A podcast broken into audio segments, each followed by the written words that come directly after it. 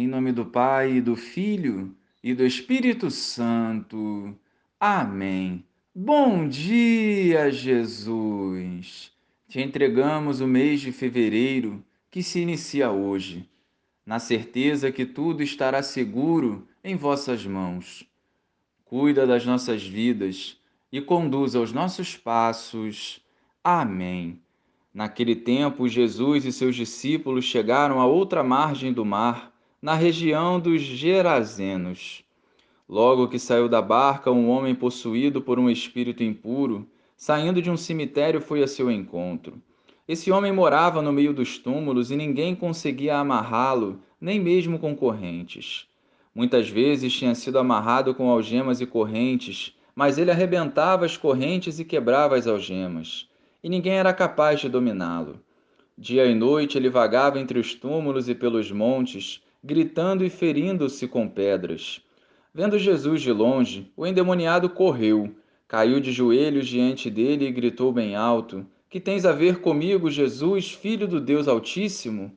Eu te conjuro por Deus, não me atormentes. Com efeito, Jesus lhe dizia: Espírito impuro, sai desse homem. Então Jesus perguntou: Qual é o teu nome? O homem respondeu: Meu nome é Legião porque somos muitos, e pedia com insistência para que Jesus não o expulsasse da região.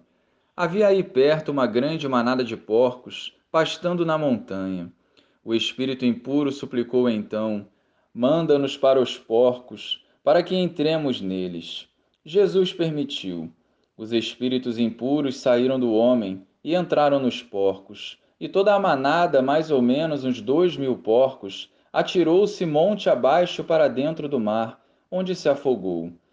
Os homens que guardavam os porcos saíram correndo e espalharam a notícia na cidade e nos campos, e as pessoas foram ver o que havia acontecido. Elas foram até Jesus e viram o endemoniado sentado, vestido e no seu perfeito juízo, aquele mesmo que antes estava possuído por legião, e ficaram com medo. Os que tinham presenciado o fato explicaram-lhes o que havia acontecido com o endemoniado e com os porcos. Então começaram a pedir que Jesus fosse embora da região. Enquanto Jesus entrava de novo na barca, o homem que tinha sido endemoniado pediu-lhe que o deixasse ficar com ele. Jesus, porém, não permitiu. Entretanto, lhe disse: Vai para casa, para junto dos teus, e anuncia-lhes tudo o que o Senhor, em sua misericórdia, fez por ti. E o homem foi embora e começou a pregar na Decápole tudo o que Jesus tinha feito por ele. E todos ficavam admirados.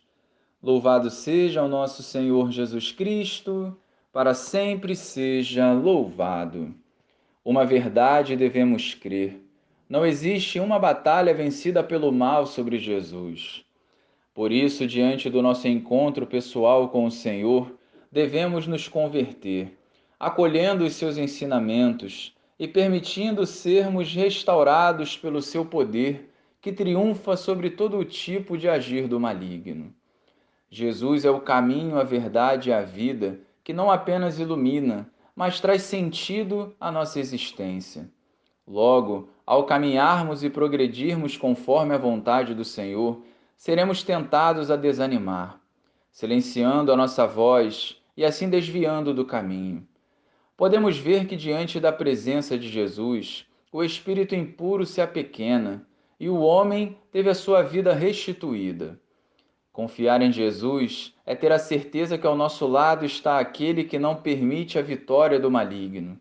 Confiar em Jesus é ter a certeza que diante de toda a tentação prevalecerá o triunfo do sangue do Cordeiro. Não sejamos como os habitantes dessa cidade que expulsaram Jesus. Ao contrário, o acolhamos e buscamos em tudo seguir os seus passos.